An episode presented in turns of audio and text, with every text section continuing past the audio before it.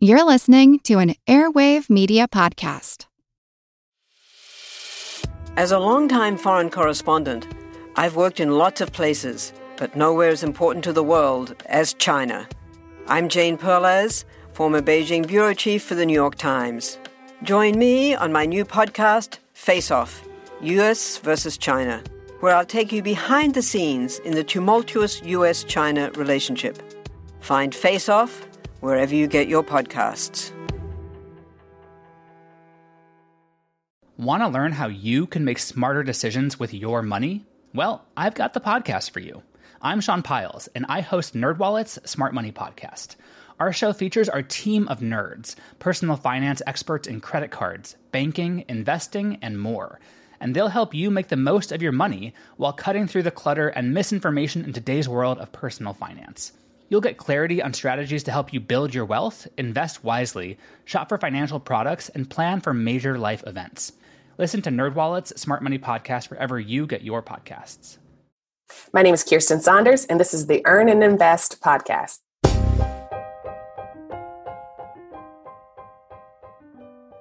How do you leave? The call came in the middle of the night, or more precisely around 3 o'clock in the morning. Groggy from days of interrupted sleep, I barely had a hold of the phone before I almost dropped it in disbelief. The nurse wanted an order for a routine flu shot that was going to be given later that morning after the sun had come up. And I felt abused. Tortured by an onslaught of calls, rules, expectations, and regulations that all my years of training and all my decades of hard work and all the best of my intentions couldn't fix. I knew I had to leave medicine. I had suddenly and irrevocably been pushed just one step in an incredibly long series of steps too far. I had to go. At least, I knew it in my mind, but my body didn't know how to get there. As silly as it sounds, my body was used to the rhythms of the workplace, entrained by the ebb and flow of patient care, a subtle vibration ever so gently tuned to my deepest of needs. Leaving, it turns out, was much more complicated than I expected.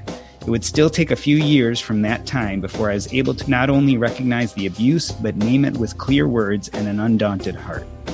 But even if the transgressions hadn't gone so far, it was certainly clear that my purpose in life was headed elsewhere, my skill set pivoting, and my identity shifting. So, why was it so hard to leave? Why do we find it so hard to leave jobs that not only no longer nourish us, but also hold us back? Kiersten Saunders is an engaged member of the growing financial independence retire early community and mom to a two year old. She, along with her husband Julian, launched Rich and Regular in September of 2017. Their blog has been featured in the New York Times, CBS This Morning, and Glamour.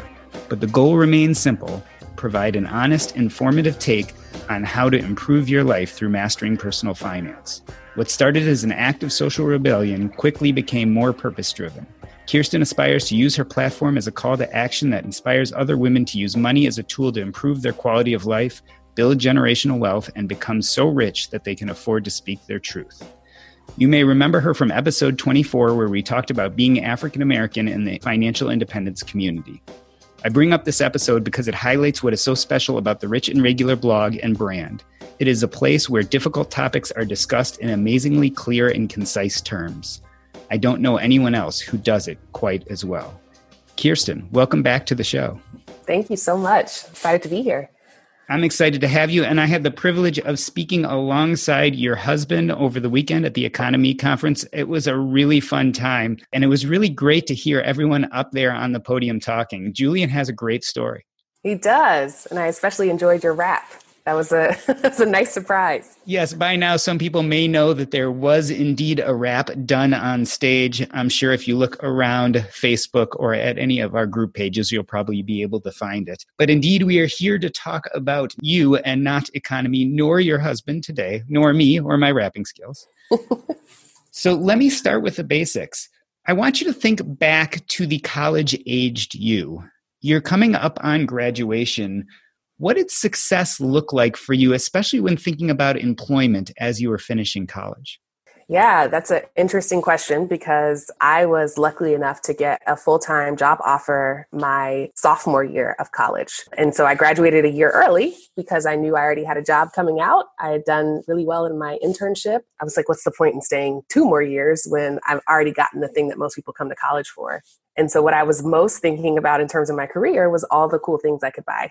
the first thing I did um, was get a luxury car and I got a really fancy loft apartment in Charlotte, North Carolina. And I just started thinking about all the things that I could make with my starting salary. So you were really optimistic. This was like making it, you were finishing early, you were on the path.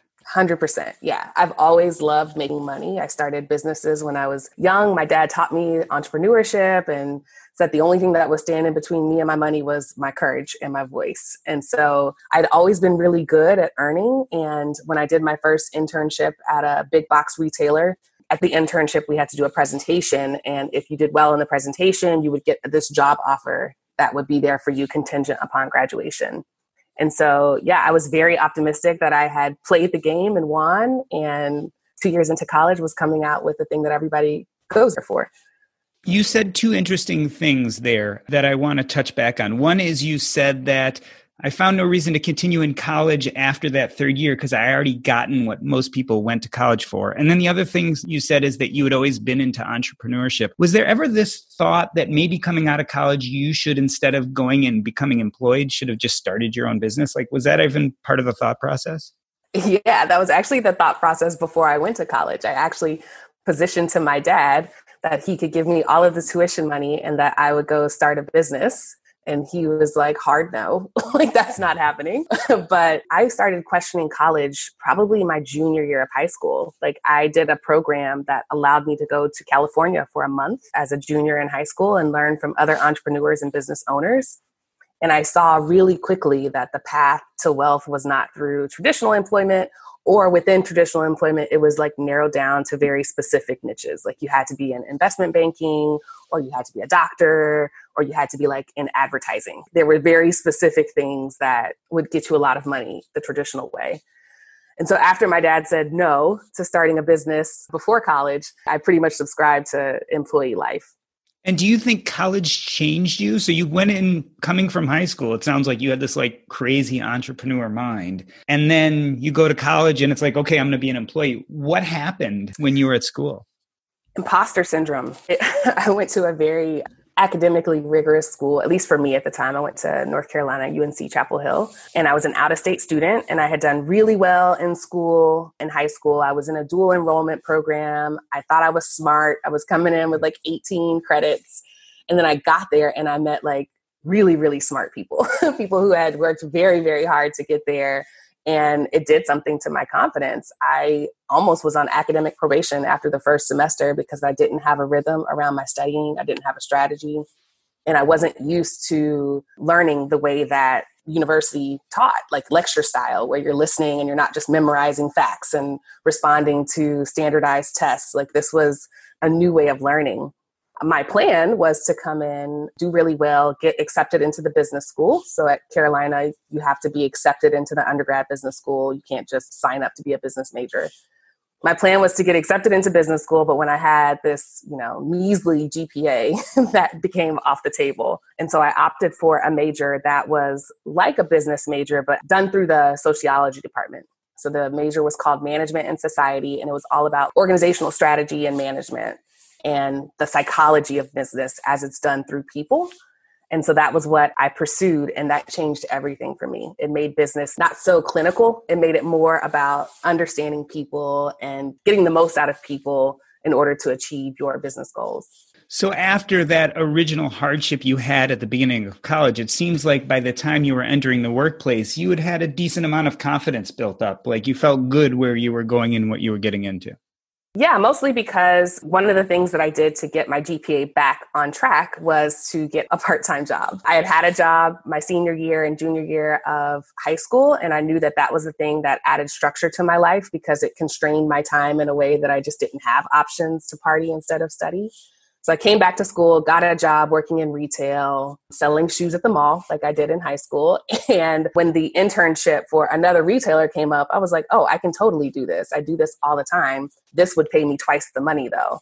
And so I definitely had confidence in being in customer service and selling and you know working with frontline employees that was my jam and the job you eventually took that was from an internship you had done Yes, it was a management job. In the internship, we learned all of the different departments of the store. And my first job was like a human resources manager over a hundred person store in a small town in North Carolina. Talk to me about how it felt different being an intern as opposed to being a full time employee. Initially, it wasn't that different. I came into my first job very smug.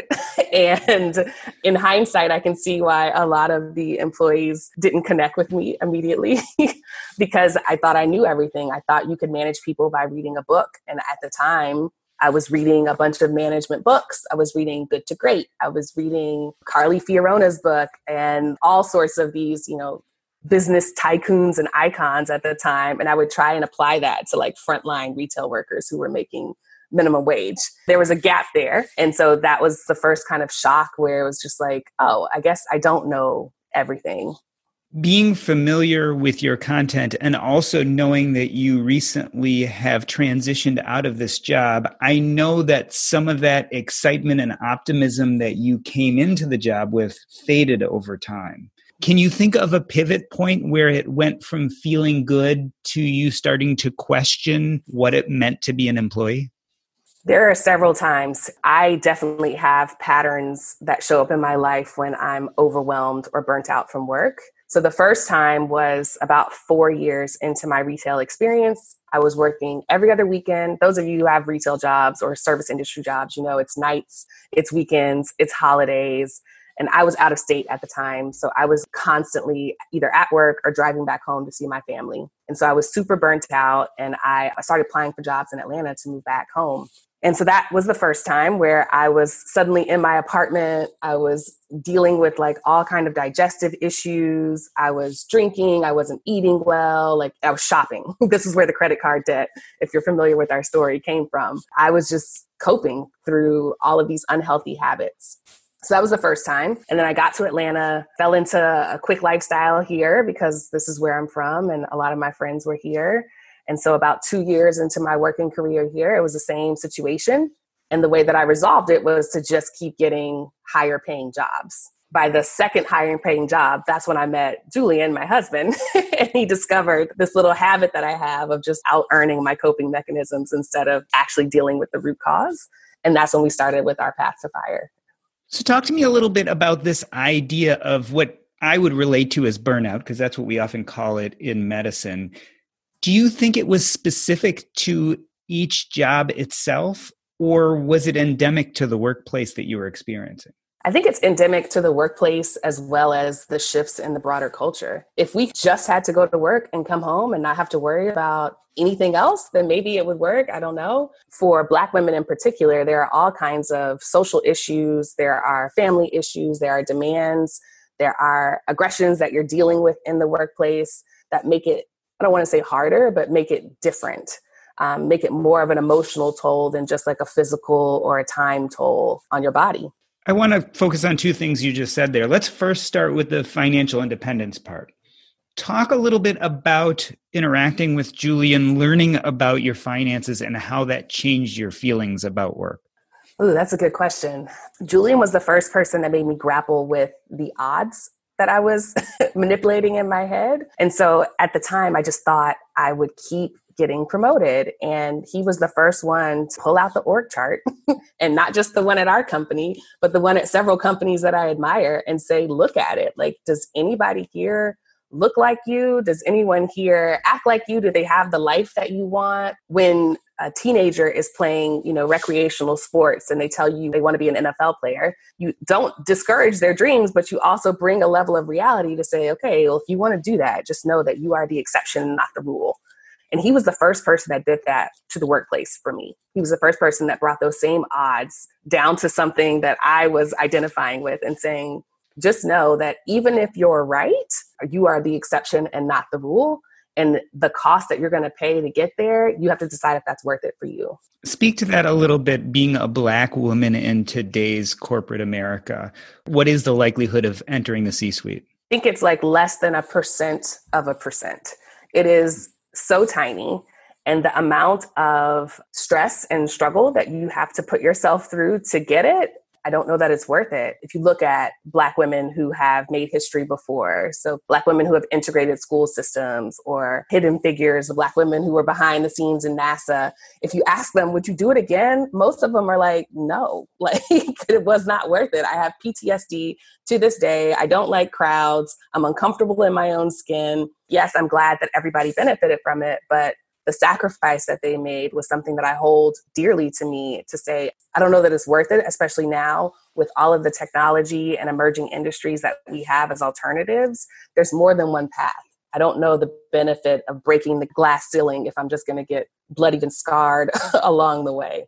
So at that point in your life, it made a lot of sense to start focusing on the finances and how you could optimize that side because the income or revenue side, at least in your current employed job, started feeling somewhat limited. Correct. Yep. As soon as I started investing and understanding how compound interest worked and comparing like for like, even on my best raise days or, you know, my annual merits and bonuses combined, the amount of compound interest that was working in the background would still exceed it. Granted, it was a bull market, so for all the math heads out there, I get it. but it was a very easy comparison to say, you know, I can work 60 hours a week and get this amount, or I can just stop buying things I don't need and put that money to work. And that money works 24 7 around the clock, speaks multiple languages, isn't asked about its hair or isn't called out when you're wearing something different. It felt like a no brainer to me. You use the word no brainer, and I'm interested in that. Did your mind make that mental transition quickly, or were parts of you still hanging on to this idea that no, I'm supposed to build my way up to the corporate ladder? I'm supposed to get to that highest level I'm supposed to achieve? Like, was there a part of you that was fighting against it, or was it just like, nope, I got it. This is what I need to do? There was definitely a part of me that was fighting against it and it was always triggered by other people. And this is the work that i'm still doing even you know in this next phase of life where i'm learning how to introduce myself as an entrepreneur or a writer or you know whatever title i want to use. But it would come up in social settings because people are conditioned to ask you what do you do? And what does your linkedin profile say? And what do you work on every day? And who do you know? And it was hard to not care about those things to teach people how to be social without putting so much weight on the external qualifiers of jobs and it sounds like I've heard you say before that our current workplace is broken. When you become a part of corporate America and that culture, it doesn't allow you to grow in such ways. Is that right? Yeah, I mean, the demands of work are increasing. The rate of wages is not growing nearly as fast as productivity. And so the demands of work are increasing. And you've got all of these pressures outside of work that are also taking up more of your income. And so the absence of a universal health care plan or the absence of daycare subsidies or the just general inflationary rates of the goods and services that we use every day those things add a pressure on what you expect work to do and work is not returning that is not responding to that pressure with okay, here are more wages. They're basically passing on any additional margins to shareholders. And it affects the way you think about yourself. In fact, I saw you say in one of your blog posts, I've spent almost two decades shrinking in the name of professionalism. So this was having an impact on how you felt about yourself. Yeah, it's one of the costs of not being able to take a break. So after I left retail, my career transitioned into sales, marketing, business development, account management roles and so what I was responsible for was maintaining client relationships in the pursuit of gaining more revenue or gaining more business from that person.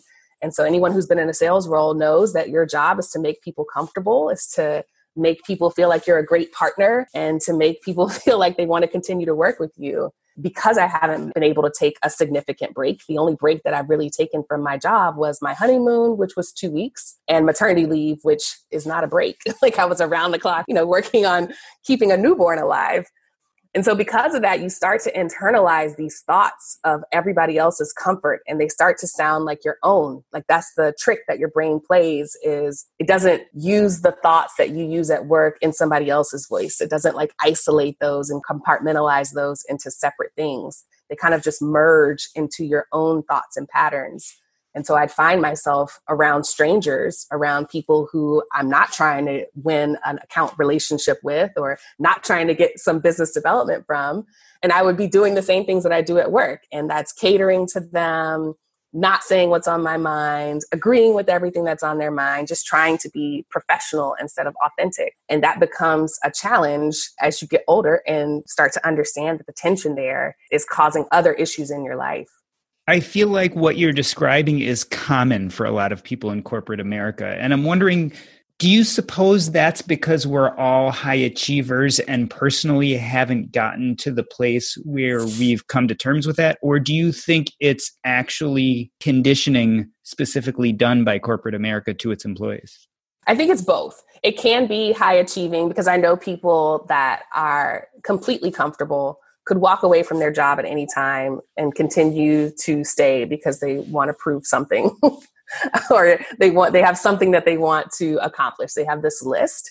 But i definitely think that there is some level of conditioning especially when you look at late stage capitalism where you feel obligated. You feel like this is your duty. We have assigned virtue to work. And there is virtue in work but not the way that it's being performed by these companies that aren't really taking care of their employees. Yeah, that was my follow-up question was do you feel like corporate America takes care of its employees? But it sounds like the answer is no. Yeah. yeah, and it's not just me. I think um, I heard a stat this weekend that employee engagement is at an all-time high of 34%. So I would say the majority of Americans agree that corporate America is not taking care of its employees. And yet there are promotions and pay raises of which I feel like you've probably got many of them. Did they make you feel better? Was it like, oh, I got that promotion now, it's starting to feel good?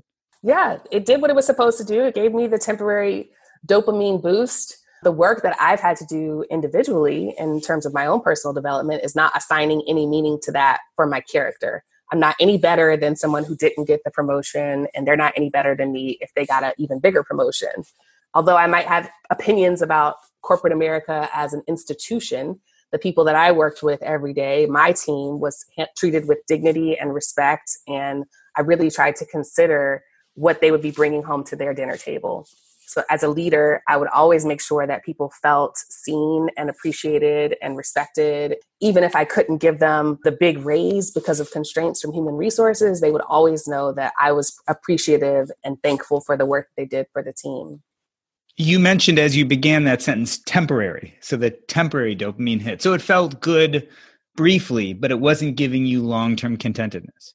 No, not at all. Especially when you do the math, because you might think that a you know fifteen thousand dollar increase is amazing, and it is in some contexts. But when you take out taxes and when you take out the amount of time that you have to do, that you have to spend more, and the amount of training that you might need to accomplish whatever new goals you have and the pressure that the organization now puts on you because they feel like you owe them because you were chosen and other people weren't. There's a whole psychology cost um, to taking on that new job.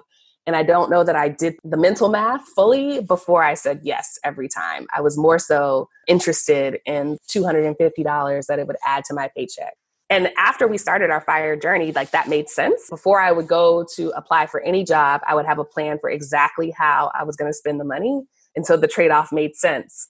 But more recently, I would say in the last year, I couldn't find any sense making in any type of promotion. Like when I got the job that I got shortly after Julian left, the conversation I had with my boss at the time was this is my last job. Like, this is my swan song. You got to know that, like, professional development to me does not look like increased visibility or more assignments or bigger hurdles to climb. This is how I'm riding out into the sunset because I knew there was no trade off that would make sense for any additional responsibility. You speak of these things with a very clear voice, and yet you say that I spent most of 2019 digging into my fears. What does that mean? What were your fears if it sounded like you had come to this place where you understood that you were only going to get so far with corporate America? Yeah, that's a great question. Because when I got the job a year and a half ago, I specifically chose my boss. So I had reached the point in the in my career where I was not choosing jobs, I was choosing bosses. And so I was only applying to roles under people that I wanted to work for. And there were only like five of them at my company at the time. Everything was going great. I read Work Optional earlier in the year, and I had really gotten a lot of tips from Tanja on how to manage the last years of a career. And so I was working through the list like a good student. She gives you like a list of things you should do think about, questions you should ask yourself. I was incorporating things into my routine. I was deciding that I don't need to wait two years to pick up this hobby. I can go ahead and do it now. I was doing all the things that Tanja said I should do, which felt good. But then in September of 2019, our company did another reorg. And in that reorg, my team was lifted from the leader that I had carefully selected and placed in another organization. And it disrupted a lot of the underlying assumptions that I was making that I had built into my routine and I was planning to do for another two and a half years. And so I noticed that by December, I was slipping back into the coping mechanisms that I had done before when I was overwhelmed. I wasn't calling it that. We're much more comfortable and you know, it didn't feel like a strain and we were making lots of money, but I was trying to make the time that I had work. I was feeling really time starved and feeling like every day I just didn't have any time. I was skipping meals. I was staying up late trying to capture like a little bit of me time which then would lead to me pouring a cocktail, which meant I was drinking by myself at like 11:30 at night. Like it was just a hot mess. And so once I realized the shift that had happened was one that I wasn't comfortable with, I started to dive deep into the fears of what would happen if I left earlier than we had planned. Like, what do we lose? What do we gain? What does it mean about me if I can't stick it out just because I got a new boss? It just felt like I was being a baby. I had spent all this time like telling myself, like, we can do this. You know, we talk to people all the time, like, you can do anything for a little while. And here I was wanting to quit earlier than the family had planned for. And that was scary.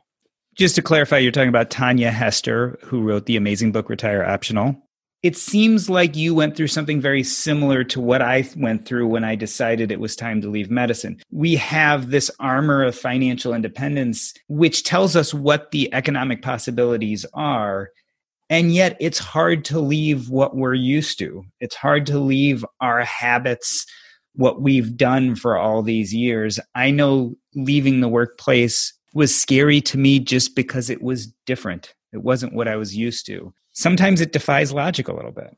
It does. We call it golden handcuffs because it is comfortable imprisonment like house arrest um, because you you know you start thinking about like yes i don't like the way it feels to commute every day but i do like the fact that when my son has an asthma attack i can just take him to the doctor i don't have to worry about the copay or getting a prescription. I do like the fact that every other Thursday, I know I can open my bank account and there is a consistent deposit there. I do like the fact that there's a corporate match to my 401k. so I started thinking about all the other things that weren't as present as like how I was feeling about being in the office and sitting in meetings and dealing with the drudgery of corporate work. There's other benefits there. And when you talk about leaving, you have to acknowledge that you're leaving both. And so that was a shift for me. What do you think happened in 2019 that helped you overcome those fears? That gave you the courage to say, okay, my plan was to leave in a year or two, but I'm going to do it now? It was one weekend in particular. We were working on our book proposal, and my son was away at my parents' house. And I just woke up and was like in my bag. I was just like writing, and it was the first time like I had experienced flow like the psychological flow of like everything kind of aligning in a really long time. It just felt so good. I remembered what it felt like to be doing what you're intended to do. And between that weekend and uh, the holidays and a couple of strategic work from home days, I ended up spending about two weeks outside of the office. It was the first time that I just got the clouds parted and I got the level of clarity that I was looking for. And we went through this process called Distill. It was like a, we went through a writing coach, and he was asking us to tell us our life story and pull out key themes and key messages that people have said to you, just trying to look for like where your real values are. And I started thinking about the key messages that people had said to me over the years. The ones that Julian has said to me have really stuck out. And his was the voice that I was like ignoring the most at this time because it was adding a lot of stress to my life. But when I thought about some of the things that he was saying to me and I really let it sink in and the questions that he was asking me, this is the thing that I need to do. He's been right. I don't want to say all the time because he'll hold it against me, but he's been right a lot of the times. In periods like this, where I have had a fork in the road, he will ask a question that causes me to get like the clarity that I need. And he had been asking these questions for the last couple of months, and I was just ignoring them and brushing them off because I didn't want to think about it. But when I sat and thought about those questions over the two week period of time where I wasn't in the office, everything made more sense. As you were describing that flow you felt while you were writing, I couldn't help but think back to the Kiersten in high school who knew she wanted to be an entrepreneur. And it sounds very similar. Maybe that was who you were before you stepped into academics and had this horrible, overwhelming feeling of not being good enough. Oh wow. I feel like I should pay you for that comment because that that's profound. That's exactly who it was. The Kiersten before I went to college was carefree. She was a writer. She wanted to be an entrepreneur. Like all of these things that I had given up in pursuit of this professional pantsuit wearing, like boss lady, started to come back over this two weeks. I started journaling again. I discovered meditation not discovered it, but I started actively like practicing it, which has continued to be life changing. And I had time away. Old Kiersten came in, knocking down furniture and kicking open doors because she was ready to come out. Yeah, the word that comes to mind is bold. I imagine that the high school entrepreneur Kiersten was bold, and the Kiersten I've come to know and respect seems very bold too. So, whatever was happening at work, it certainly doesn't sound like it was doing good things for you. yeah, I mean, I was still bold, but I was bold in a very narrow context. People don't understand how narrow the scope is at work. I was just talking to a friend about this that you don't realize like how limited your conversations can be at work because of I'm using air quotes professionalism. You can't talk about certain things. You can't talk about the full range of your feelings. You can't even express an opinion about something that's happening in the news again, especially as a black woman, because those things are just completely off the table. I was tired of being bold in such a small arena of like revenue making and, and marketing. I wanted to be bold in other places. So, when you sat down to write this blog post about why you were leaving work, you wrote that it was actually hard, that you had to sit back and really think. It ponder. It took you a long time to try to express your why. Why do you think that is? Do you think it was because you didn't know, or was it you knew but had trouble figuring out how to tell people that? I think it goes back to the pattern of trying to make people comfortable with my decision. My reason why is not one that a lot of people can relate to. My reason is because I can, because I put myself in a position where I can. And I wanted to just say that. That's the reason we do a lot of the things that we do because we can, because it's an option to us. But I was trying to like back into like, well, what's a feeling that a lot of people can relate to? Or what is a emotion that a lot of women go through. And there was all of that too. There was all of that but that wasn't the reason that made me pull the trigger. I wasn't going to do something that i couldn't do. And so i wanted to boil it down to its essence and just finding the courage to say that and to start that conversation around how other people can get to that point was something that I needed to work through and not just fall back into let's make this about childcare or let's make this about time no, let's make this about financial independence and why we make the decisions that we make. I'm going to push you a little bit on this. You said part of the reason, or at least part of the explanation, is because I can. And you named that post, I love me more than I love my job, so I quit. Could you have done that earlier? Did your love for yourself change that it allowed did. you to leave earlier?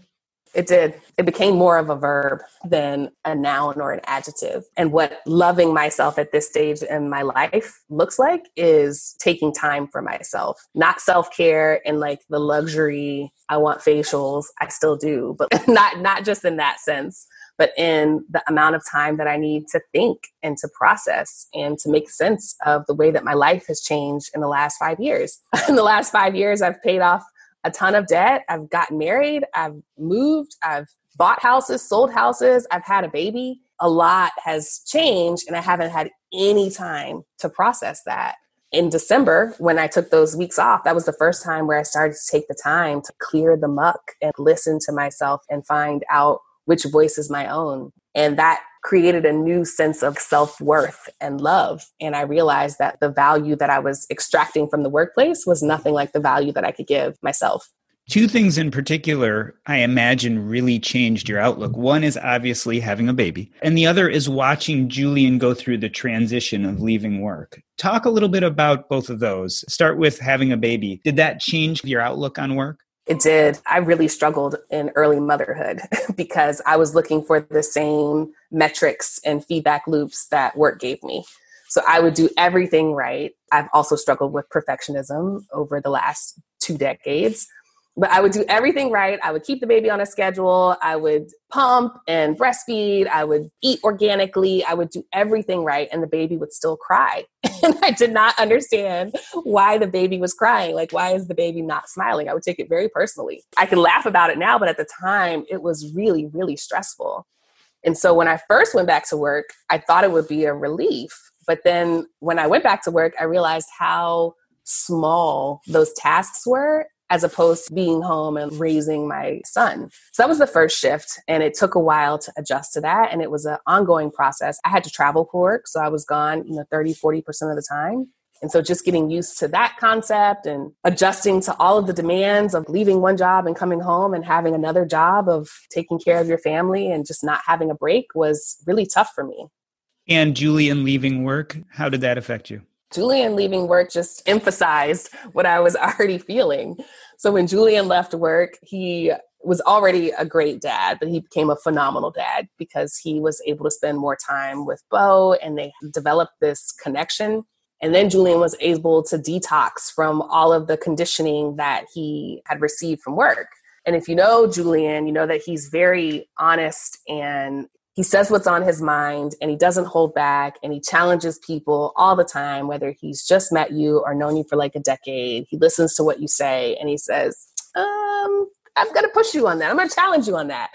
and so these are the reasons that I fell in love with him because, you know, all of the challenges that he had given me up until that point made me better. But the minute he left, I started to feel like he was just picking on me. I would say things like, wish me luck for a big meeting that I was having. And he'd be like, why do you need luck? Why do you even care? You already know what's going to happen. And I'd be like, gosh, that seems so condescending and not supportive. But he's right. I didn't need luck. It was a meeting that I was prepared for. It was a meeting that I had done a hundred times. It's just, you know, the habits of spousal support that I was looking for. One day he asked me if the job was toxic because he was seeing that it was, that it was affecting me in a way that wasn't healthy. I ignored him. I was just like, that's just such a rude question to ask at dinner. And I don't appreciate you, you asking me such a controversial question for a workplace that I have to go to. When I look back, I'm like, that's a fair question. I was assigning a meaning to that because I hadn't dealt with my own stuff it was hard. We were definitely growing apart because he saw the world so differently than I did because his day was different than mine. Those are tough questions, the ones that make us fundamentally look at the things that scare us the most. And it yes. sounds like this year for you has really been a year where you've confronted those things because maybe like me in the introduction, we both got to this place where we realized that the status quo was making us miserable and we had to change something. I know for me, it took years to go from knowing I had to change something to actually getting there. So listening to your story and seeing how you did it over 2019 is pretty darn impressive. Thank you. I think it's Tim Ferriss who says everything you want is behind a better set of questions. And like that is the motto that I try to live by these days, where if I am asking myself a question over and over again and I'm still feeling stuck despite how good the answer has gotten, then I just need to ask myself a different question.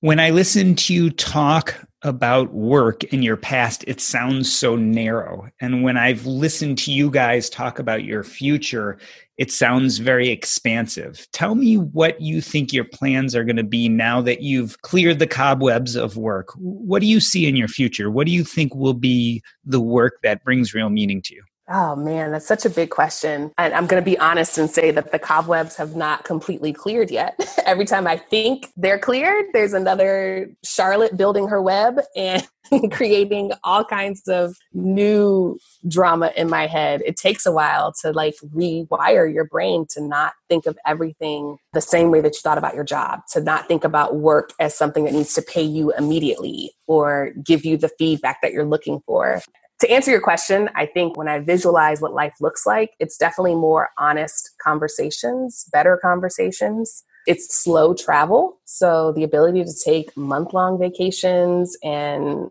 bring our son. So instead of trying to escape him, kind of bringing him along and just being more patient with ourselves and the trip to accommodate the needs of a, you know, almost three year old it looks like talking more about our story and our path and introducing more Black people to financial independence and the spectrum of options that are available, not just early retirement, but sabbaticals, gap years, whatever floats your boat. And it looks like more writing, like more vulnerable writing. I feel like I tend in the past to lean towards more tactical, prescriptive, take action immediately type writing, but there's a lot of stories that I think would be helpful that may not have a solution. It's just helpful to know that somebody else has gone through it or is going through it just like you are.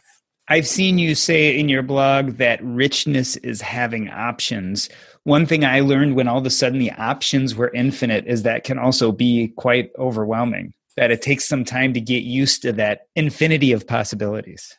Okay, yes, I'm glad you said that because in any given week, I want to learn Spanish and mm-hmm. trading, and I want to study psychology, and I also want to start a garden, and I've always wanted to figure out how to like cornrow my hair, not just braid it. YouTube has opened up the spectrum of possibilities of things that I can learn. And I have felt a sense of overwhelm because I'm still trying to hold myself to a standard of a Monday through Friday week and not doing anything on the weekend or cramming everything on the weekend. Like I just have to reset all of my expectations around how time works and how owning my time works that is still a work in progress. Yeah, what did we do before YouTube? I don't know. I don't know. I don't know. YouTube has me thinking I can like build a house. I was like, oh, I'm about to go buy some spackle. And Julian's like, you're definitely not spackling anything in this house. So I want to end this conversation by going back to the beginning a little bit. Looking back at you, the about to graduate college, well, I say junior now, we normally would say senior, but the third year college student, could you have done things differently or did you have to go through this process to end where you are today?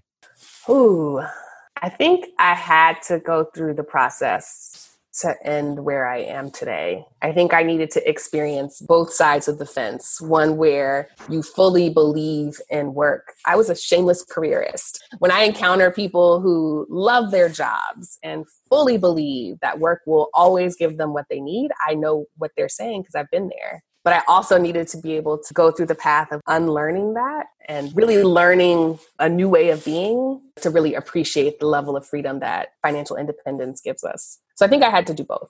I just want to say I really connect with your story because my process of leaving work left me with many of the similar feelings you have. And it for sure was, in many ways, for me, an identity crisis. But maybe part of that crisis was that I had lost an important part of myself when I entered the medicine world. And it took me a while to find it back. And as I get farther and farther, I feel myself growing back more into the person that I loved when I was younger. And I can tell that you are in the process of doing the same thing. And I think it's a really good place to be. That's so helpful. Thank you for sharing that. I love that.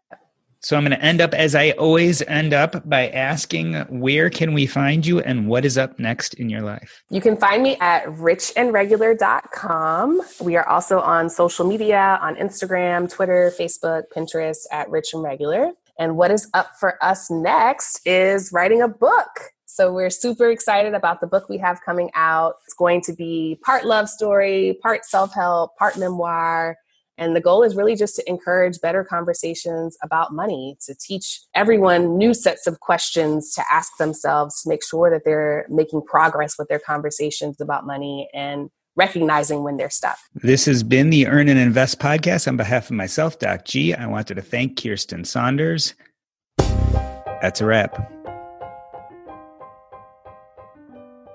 Are you ever scrolling through your Facebook feed and wonder, boy, I wish I could listen to another episode of the Earn and Invest podcast. Well, now you can engage in our content in two different ways. One, you can go to our website, www.earnandinvest.com. That's E A R N A N D I N V E S T.com. Or you can check us out on Facebook at the Earn and Invest Facebook group. The easiest way to get there is www.diversefi.com backslash Facebook. That's D-I-V-E-R-S-E-F-I dot com backslash Facebook. We hope to see you there and engage with our community on topics very similar to the ones you'll find on the podcast. Now back to the show. This episode is brought to you by Range Rover Sport.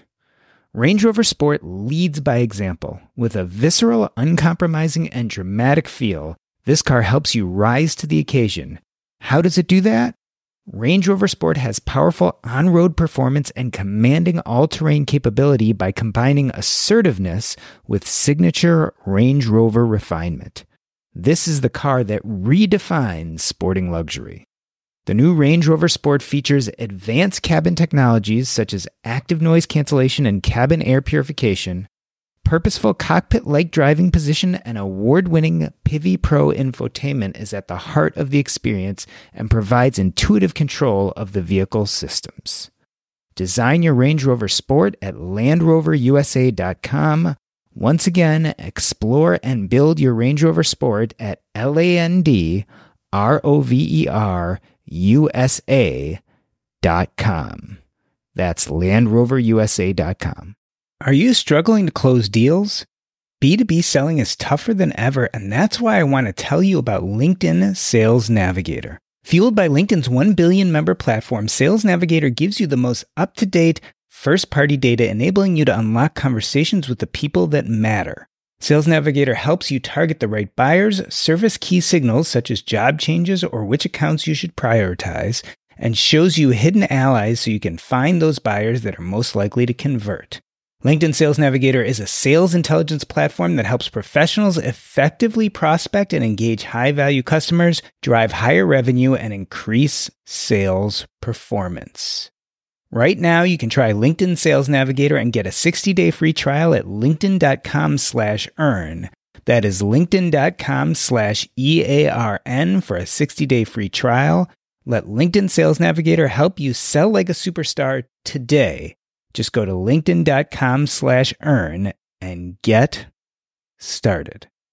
Welcome back. I have my friend here, Alex Scott Felice, the writer at Broke is a Choice. He is a real estate maven and Alex, a podcaster, kind of maybe in the future. What's going on? I gave up podcasting my own, but now I'm the co-host of uh, David Pere's Military to Millionaire podcast, which I enjoy much better, better fit for me. And you're a frequent guester too. I've seen you on a, as a guest on a bunch of podcasts. I am a very frequent guest. In fact, tomorrow I, I record for the second time with Joe Fairless, which is a big deal for me. Ah, congrats. So this is March 31st, 2020. You've been staying at home or getting outside a little bit? I know that most places are now shelter in place. Uh, I'm in North Carolina. Shelter in place started Monday. Yep. I actually, well, it's been interesting. You see me on Facebook. I have been staying inside but I have been making people miserable about it on the internet. Tell me more about that. What do you mean making people miserable? Well, you know, I know that the world is in a bit of a uh, panic, and I know that people are uh, irrational. I know this. I don't think anybody would dispute that people in masses are irrational. And so we've gotten to this place now where everybody wants you to stay inside because it's supposedly the right thing to do, which I don't disagree with at all. And you and I spoke a little bit about that, but so like the idea sounds good but then you if you say something to incite people which i cannot help myself but to do and say things like i'm going to go outside. I'm going to go do this. I'm going to go do that. Well just the words alone make people go bananas. And so unfortunately um, in this these situations i'm not always the most helpful person because i just i just like to you know push back against the system a little bit. So so, of course, we're talking about the coronavirus, and there's a huge debate going on. You and I are going to talk real estate in a moment, but the big debate seems to be should we be shutting everything down or not? So, right, there's this group of people who say, from a health standpoint, coronavirus is a real problem. And unless you shut down all of our businesses, our industries, our restaurants, anything where you need person to person contact, they're worried that there's going to be a long term problem. And then there's the other side that kind of says, yes, this is a problem, but if we shut down our economy, there are going to be long term consequences that may even dwarf the effect of the virus. How do you feel about these arguments? I live in a world of gray. Okay, I hate extremes. And in fact, one of my biggest strengths in communicating is being able to poke fun at extremes of both sides. And so, like, if you take the extreme of both of those arguments and say, let's do nothing, it's like, well, we know that we can't do that. We have to treat the sick. I mean, there's just people are going to get sick anyway. So it's hard to like tell the line. So, okay, you can't do everything. But if you shut down the economy, you're like, what does that mean, right? Should we shut down the grocery stores so people can't have food? Should we shut down Uber? Should we shut down taxi cab? Should we shut down? There's companies still fixing cars, and should we shut down gas stations? Should we shut down truckers? Should we shut? You know what I mean? Like, how? do you want to shut down the hospitals? Eh, no contact at all. So for me, I don't really know the. I don't know the nuance. I know that 100%. I know that people overreact to emotions, and they generally underappreciate uh, risk. So in this situation, I'm not really sure what's right, and I don't claim to know what's right, but I have been on the lookout for extremes and trying to point out where it's like, you know, you say you shut down the economy. It's like, what does that mean? Because we certainly haven't shut down everything. And I will point out, you and I got into it a little bit over Facebook. And just because you're talking about going outside doesn't mean that you're actually not following the recommendations and keeping the social distance and being very careful. Yeah, there's part of that is true too. Yeah, and I have been outside, and I didn't. I talked to my one friend. You know, I've been in contact with probably four people over the last two weeks. I'm miserable as a heavy extrovert, and so. But again, the idea is if you expect me to not interact with any other humans at all, then the damage to society by me, a mental nutcase sitting alone in my house, that's going to be far worse than anything this can do. And so again, the extreme is like, yeah, I went out for a walk and I did some push-ups with my my one friend, and I'll tell you what else. There's a lot of people outside so, you know, it's like, again, what are you trying to do? If you want to box people into their homes and control human behavior on a very strict basis on a mass level, like it's just never going to happen. And so we have to allow for some of these, from this, some of this gray without ripping each other apart that we don't agree on the extremes. Yeah, especially in the United States. And we complain about whether people are following directions or not in the United States. And a lot of people look at other countries like China and say, well, in China, the government just locks everything down. And while that might help in an extreme situation, we really enjoy all the freedoms we have here in the United States. And part of that freedom is that not everyone is going to follow directions. I mean, yeah, people don't get that argument. They love China now because they're, you know, the government's got an iron fist, but then all the other times, China's the worst, right? So people, again, it's extremes. They want both ways. They want an efficient government with ultimate power when it's right, and then they want ultimate freedom with no government intervention at all when it can be when it serves them, and it just doesn't work that way. And to that point, I think there's a guy who uh, I've been following who got arrested in um, Florida for holding a big religious event. A whole bunch of people showed up, and they arrested him. I'm not really picking sides on whether he's right or wrong, but I kind of made a, an argument about well, he has his First Amendment right still, the right to free assembly, and so you can say, but not in this instance. And I said, well, you know, you can say that about every amendment. You know, it applies unless some unless we need it not to. It's like that's not the way it works. That's not the way it was designed. And so the founders wrote it as inalienable rights. Right? The rights don't come from the government, they come from us existing. That was the idea. And so I say all that to say, like, I don't really know, but they broke that guy's rights. Maybe it was for the greater good and we'll all go on and he'll just be, you know, not guilty and we'll we'll go on about this, but maybe it won't. Maybe they'll prosecute him. I mean, it's certainly a provocative conversation. And another provocative conversation that I believe many people are having on social media is being a real estate investor. This could be a time to move forward in your business. There could be many opportunities available. How do you feel about looking for those opportunities and quote unquote taking advantage of them? It's a very volatile time. Uh, I'm a risk analyst by trade, and um, economics and risk is my favorite thing to study. So, uh, in the face of a higher volatility, the decision making becomes less clear. There certainly will be opportunity in that comes from this, but the timeline for that is still uncertain, and what those opportunities look like. My wild speculation, um, my my fun sounding narrative that I have no idea what will come true or not, but I actually think this is going to damage the rental real estate market. What I do, I have 32 doors. I think it's going to hurt the long term rental real estate market pretty badly because people are already talking about these rent strikes, right? They're not just going to go back to paying rent on May 1 like it's no big deal or June 1. So be, it's going to be a long time paying. And when you let people get away with that, they've now set their behavior. It's like, well, if something bad happens, I don't have to pay. We're building that into our acceptance model. And the other thing that's going to happen is um, you're seeing a lot of these tenant landlord dispute behavior pop up. And that's the oldest look. A guy named Karl Marx wrote about this, uh, the proletariat versus the bourgeoisie, which is basically the landowners versus the working class, a couple of years ago. So this argument is hardly new. In six weeks, I just don't see that like that going away. So I think there's going to be a worrisome trend in rental real estate going forward. What have you seen with your tenants? Have you had these conversations yet? Well, it's not the first yet. So my tenants don't generally pay. I have some tenants who pay early, but generally tenants don't pay that early. So I've had probably, I think, 15 or 20% of my rent come in so far. But I don't know. I don't track that normally how thing how late things come in or how early things come in. So I don't know. I've been watching it now. Um, my guess is we'll have some, some we'll have some metric that pays maybe 50 60% i have no idea total guess um, may will be worse june will start to get back to normal I mean, again, this is the matters on the timelines and how the economy goes, but based on what, you know, these 15 day social and 30 day social distancing things, uh, maybe we get back to normal in June or July ish, but I don't know that things will go all the way back to normal, if ever.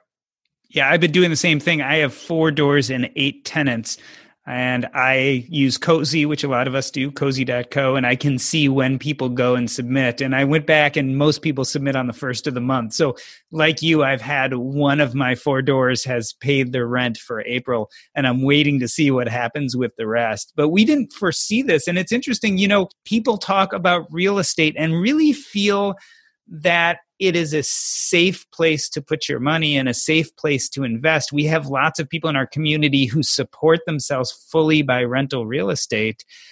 Did you foresee this kind of thing happening in the past? Like, I never thought this would be where we are with real estate today. Nassim Taleb wrote the book called The Black Swan, and it's and it's exactly this. It's every prediction model takes out tail risks, so they're irrelevant. And so we predict these things, and we say, but what if the big extreme? And you go, but you can't measure for the big the big extreme, so you don't. Right? And then it's like, well, you didn't expect this. It's like you didn't account for it. So I don't know that I didn't expect this by any means, but I'll say this: six months ago, I sold twenty percent of my um, stock portfolio and bought gold, and I sold my house in Las Vegas, which I knew was overpriced. In some ways, how about this? To recorrect, maybe like the economy was overheated anyway. So how much of this correction, right? If we came down 10% across the board on the economy, I'd say that's we're probably well over 10% overheated anyways. So I, I, can't say I predict this in real estate, but I sold some real estate in Las Vegas four months ago, knowing something bad was going to happen in 2020. I stopped buying rentals about a year ago. Yeah, I, I kind of feel for our friends out there who are highly leveraged with lots of units. I imagine they're pretty worried right now. Uh, I'm highly leveraged, 75% across the board. I'm um, sorry to disagree. Uh, over leverage is the wrong metric. To, it doesn't matter what your debt service is right now or what your, your equity level is because what you need is cash. And so you could be 100% across the board leveraged and it won't matter if you have the cash. So I know that uh, the, the, the, the equity situation comes into play when it's time to unload, but we're a ways away from that because you got to remember, even if somebody, dude, even if you miss two payments, you don't get foreclosed. You got to miss like four. And a bigger commercial loans are going to give more leeway because they want the income. So I say all that to say, I think what we're going to see is we're going to see a large cash crunch in the country going all the way up the chain. That's why they're printing all this money. And so I, it's really hard to say. I don't know because some states are doing weird things like mandatory rent controls already. And if you're over leveraged and you have low cash, then your sentiment is correct. I'm very worried for them. Yes. And yeah, and in a sense, I know technically people still are leveraged, but I feel like if you have a huge cash position, I almost don't feel like that's leverage, right? Because you could always just drop it into the mortgage if you had to. You could always put it into your monthly payments. But I do worry about those people who started with very little money, put very little down, and were counting on this income every month to live. And they, like everyone else, I guess they're no different than anyone else who, you know, if you work in a restaurant right now, you're kind of out of luck. If you were like me and you started buying real estate in 2014 when the market was depressed and you just happened to stumble along at the good time, I mean, it's the same decision making. One of us got lucky, one of us got unlucky. And look, you know, for anybody who's really worried about this or in a bad situation, I'll say this. I mean, unless you're like just starting this and you're like 70, then I, I really, and you just lost everything or you're about to, I feel really bad. But for everybody who's like 40 and below and you're about to have a tough time, I'm going to say this there's a lot of baseball left to play. So, like, you know, people are acting like this is going to end the world. Like, it is not going to be the end of the United States. It is not going to be the end of capitalism. It is not going to be the end of uh, people making money and being fruitful. We have a large uh, quality of life here. It's going to be disrupted. Some people are going to get sick, and that's incredibly unfortunate. But I mean, there's 350 million of us. It's just, it's not going to be the end of life. And so I think people are getting too wrapped up in like the how bad this is going to be instead of like, well, what's next? Like, how can we survive and then like life's going to go on. I'm planning for. You said earlier, what are you doing for opportunities? Like I'm planning for business is going to life is going to go on. Business is going to continue. Yeah, I was about to say, for many, this looks like a time of opportunity. Everyone always talks about buying stocks on discount, but the housing market could certainly fall over the next bunch of months, and that could create a lot of opportunity. I think the opportunity is going to be more towards expensive retail because the people, again, just like in 2008, inequality is going to is going to manifest out of the disruption for sure. The people who are ready to take opportunity are going to get a lot, and the people who are wounded, they're going to take a long time to get back and play, and so it creates a disparity. So I think you're going to see higher income homes actually do better. My opinion, do better in uh, bigger markets. Again, the other thing we have to re- consider is that opportunity is going to be regional. Like in 2008, it was very systemic. I think we talked about this the other day. It was very systemic, whereas this is going to be very regional. So like if you're in New York or California, Chicago, Miami, it's going to be worse. If you're in where I'm at, North Carolina, it's like I, there's no there's 18 cases here. I mean, it's just not. It can't take out the, the county. So we talk about real estate because you and I do that. We share that, and we talk about stocks because there's opportunities and certainly opportunities in stocks right now. But there's a third opportunity that um, I have been talking about for a few months. Something I made my number one focus on 2020, and I think this is going to exacerbate that. Which is, I think, the most valuable um, investment over the next say 10 years for most people is going to be intellectual property. So exactly what you do right now, right? Exactly what you're doing, intellectual property, and so you're building a brand around an identity and I think right now we're seeing the the fall of celebrity culture. Right? They have no work, and, and they're like singing all this stuff, and people are like, "Shut up, dude! We got real problems. You're a superficial uh, participant in society, and like we love you when times are good, but we don't need you singing and telling us how you know why you're in a mansion. Like we got people that are you know I talk smack, but I'm poor too. So, right. Um, and so, but I say all that to say, I think uh, because social media has expanded so much and because the democratization of pr- production uh, equipment video, and you, know, you got your cell phone, got a good camera on it. And the algorithms are going to allow people to find authentic voices more than ever, rather than just so, so who who you know Netflix says I should watch or who Disney says I should watch. Instead, YouTube is going to be like this. We know, we know based on your watching, your viewing habits, this is the guy you really want. He's got a good message. And so I say all that to say, and you've probably noticed it too over the last two weeks. People have been doing way more Zoom content and videos, and some of it's funny memes and whatnot. But like the outpouring of content creation is like if you had an idea that you have if you think your personality can succeed in social media like now today is the day to start. And because it's only going to get more and more valuable as time goes on. Now do you think that it's providing services with content or do you think it's mere entertainment? I think both. It's not going to be like a, a handful of celebrities. It's going to be a lot more democratized. More like very you know like tribal right? Like we're very tribal people. And so i think there's going to be resources for both. I don't know that like right now, if you go to YouTube, like the most important, the biggest people are all the entertainers, right? But there's informative YouTube for days that's extremely popular. So I don't know that one or the other will. I think it's a big market share. I think there's a big market share for content creators, and so the way I explain it is like, look, dude, Honey Boo Boo is famous. There's no reason for this. if you have any, Honey Boo Boo is famous. Anybody can be famous, right? And so that's my argument. So I think if you have a personality that's dynamic, or even if you know if you're a good educator or whatever your talents are now is the time during while in quarantine now is the time to take that opportunity because it costs you nothing and I think what we're also seeing is that even as this gets better, right? As we stop social distancing, coronavirus, at some point we will manage it. But the change to our culture may stick around. So this fact that kids are now doing e-learning at home, the fact that coaching has all gone online, the fact that instead of going to see the psychiatrist or the social worker, you're now having a Zoom call. I wonder if some of that's going to stick around even when we don't have to worry about physical contact anymore. That's why I'm so glad I read so much history. Like the 40 hour work week, we act like it's some like law of nature. It's like we made that because it used to be work as much as you can till they till you died, and we negotiated down to 40 hours. And so now we're sitting there, we were kind of negotiating like the minimum wage is a big problem, and all these other like we're not earning a living wage. It's like what if you're in the same amount but you only went to work 20 hours a week? So I think some of those things are going to manifest. Like people, it's not going to be a revolution of society. I don't believe, right? But it will be the hey, we all work from home for a month and it kind of like worked out. Now, like maybe we can continue that. Maybe I don't have to go to work, work 40 hours anymore. Maybe a lot of jobs can be um, digital forever. And so I think there will be some permanent changes. Uh, religion has been on decline for the last hundred years or so. And we lost church. And so I'm not advocating for religion, but I am advocating for maybe we should have a place where we all go see our neighbors. So we have to look our community in the eyes every week. And I think there's something incredibly valuable in that that we've lost. So if we all stay, we do that with work though, right? So, but if we all stay home, I wonder that we lose, we isolate ourselves. Even though we're on Zoom and talking to people, it's not the same. It's never going to replace. I say that arrogantly because I, I, see a future where it could, but I would hate it. It's never going to, like, I, Doc, I love you, but if I saw you in person, this would be so much better. It's just the nature of humanity. And so um, I wonder if my hope is if, if we end up staying home more to do more work, then we actually create more voluntary community places to meet and do things to make up for the hey i got 20 hours. Well now instead of sitting home for the other 20 i'll go out and see my my my community. Yeah it's an interesting take on things because most people look at it the other way of look at all the opportunities. Like you and i can be talking whereas 10 years ago we couldn't have such a connection where we could both be seeing each other and having a high quality audio as well as recording it all at the same time. This is amazing but you bring up an important point which is that we need physical contact. And it would be a lonely world if we all sat in front of our screens every day and that was the only way we got to talk to people. Yeah, and let me be clear, like I love Zoom. I mean, I'm stuck in my house, but I've talked to more people that I haven't had the time to talk to in the last, you know, year or so. Like I am grinding out relationships right now and I love it. So I'm not disparaging these. I'm saying we need both. And I think we a lot of what we do is interfered with uh, work and work you know most people who go to a 40 hour job don't work 40 hours a week.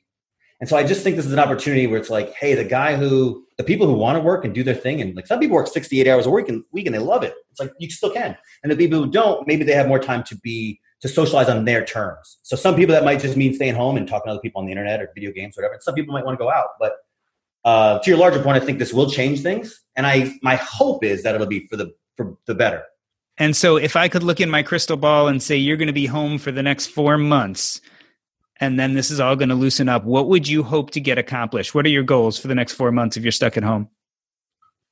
I'm going to become a filmmaker. I thought I thought it was a podcaster. Now it's a filmmaker.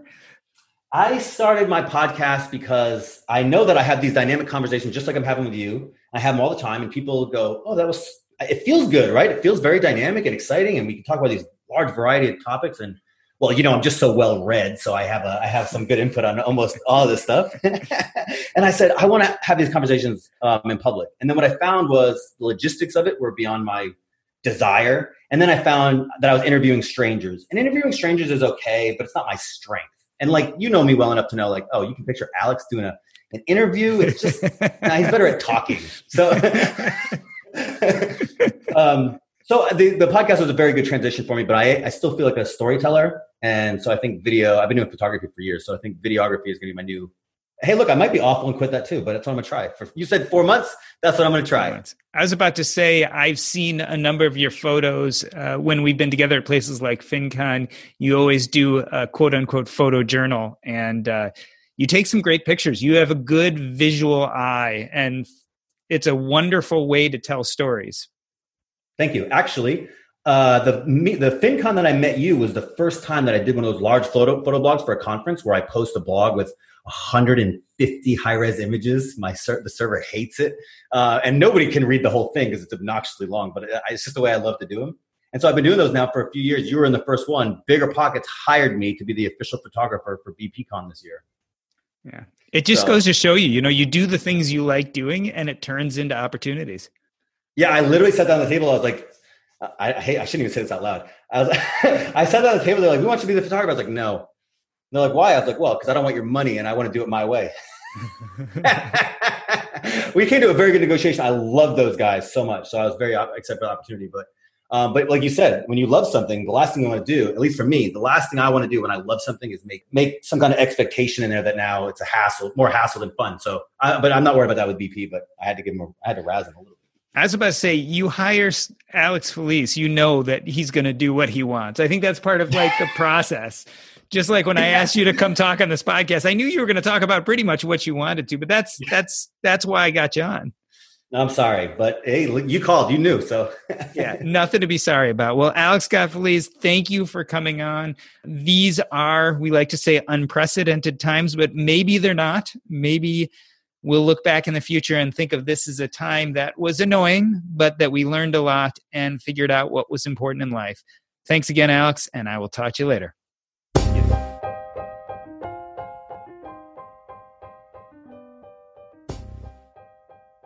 I am just that's awesome. I think you guys and I've said this to both of you before. I think you guys just have a clarity to when you say things. They're always incredibly clear and concise and that's not to say that they're not flowery and an, and an interesting language too but you yeah. guys have just this way of distilling what's important about an argument and putting it forward and uh, oh thank you i think the world will benefit from it and i have no doubt that you guys will be incredibly successful but i do tell you i don't envy the process you're going to oh, go through to get God. that baby out that's I mean- birthing a book sounds to me like horrendous but yeah everyone has told us that it's pretty uh, terrible so that doesn't mean if Random House came to me, I'd turn them down. I'm just telling right. you. I'm just telling you. But oh well. Congratulations, you guys. I think you deserve everything that's come to you. I am, oh, thank you. as always, impressed and just think the world of you guys.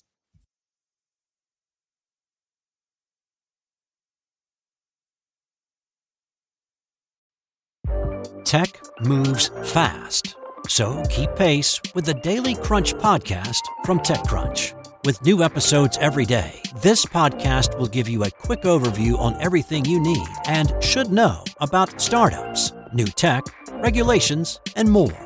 Listen to TechCrunch Daily Crunch now, wherever you get your podcasts. That's TechCrunch Daily Crunch, wherever you get your podcasts. It feels really good to be productive, but a lot of the time it's easier said than done, especially when you need to make time to learn about productivity so you can actually, you know, be productive. But you can start your morning off right and be ready to get stuff done in just a few minutes with the Inc. Productivity Tip of the Day podcast. New episodes drop every weekday, so listen and subscribe to Inc. Productivity Tip of the Day wherever you get your podcasts. That's Inc. Productivity Tip of the Day wherever you get your podcasts.